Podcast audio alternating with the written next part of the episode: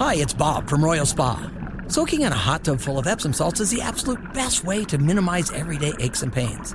And we know all about Epsom salts at Royal Spa. Royal Spa hot tubs are the only hot tubs on the market that can safely and effectively use Epsom salts.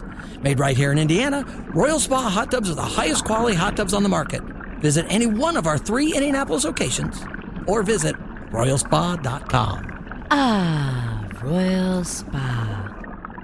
A story I wanted to get to yesterday, but we didn't have time with all of the, you know, breaking news coming out of Israel was this bizarre story from ESPN. So with that being said, if we're going to do it, let's do it right. Okay. Let's play Is It Racist? It's time to play. Is it racist? Now, for those who are new to the Hammer and Nigel show and you're wondering what are the rules of this game, here to explain is AOC. Is it racist? Is something racist? Yes or no? So there's this new documentary on ESPN, and it's produced by Ibram Kendi. This that is the guy. anti-racist guy. He's the everything That's- is racist guy. he, he wrote the the he wrote the how to be an anti-racist book, capitalizing uh, on the death of George Floyd after he died. and Everything, spoiler for know. that book, everything inside racist. Yeah, everything from bad grades to incarceration rates. It's all races, and a lot of woke corporations have adopted his ideas of CRT and DEI. And now, what you're telling me he's got a documentary on ESPN? So he's part of this panel, and Howard Bryant is one of the panelists. He's a sports writer who at one point was arrested for choking his wife in public, and then ultimately she dropped the charges. And Olympian Gwendolyn Berry.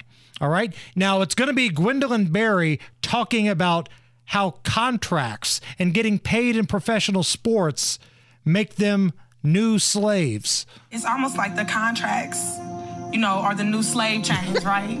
So, you know, you have to sign this contract and sign this document and sign this document. It's like you're binded to this. And then if you break that, that's your livelihood, that's your life. So we the new slaves. Athletes are literally the new slaves because we need this. Our families, our friends depend on this contract to eat. And listen to the panel. Yeah, yeah, you're right. You're right. That- Athletes that- are the new slaves. That aired on ESPN. of course it did. I don't know why I'm surprised by that, but comparing slavery, uh, which was horrific and awful, and you know, just to signing contracts that would make you a millionaire. And is- is wealthy completely- beyond your dreams. that just diminishes d- d- dismiss, d- dis- diminishes what happened uh, during um, the times of slavery in this country. and this isn't the first time it's happened. Remember, Colin Kaepernick said the NFL Combine was like a slave auction, even though everybody there is competing for million dollar contracts from the National Football League.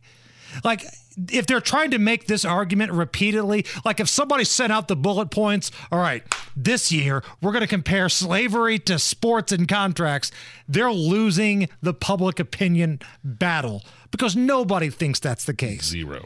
Does anybody feel like LeBron James, who has signed big contract after big contract, is a slave? I don't think so. This is the most ridiculous, over the top thing, and it's par for the course for ESPN.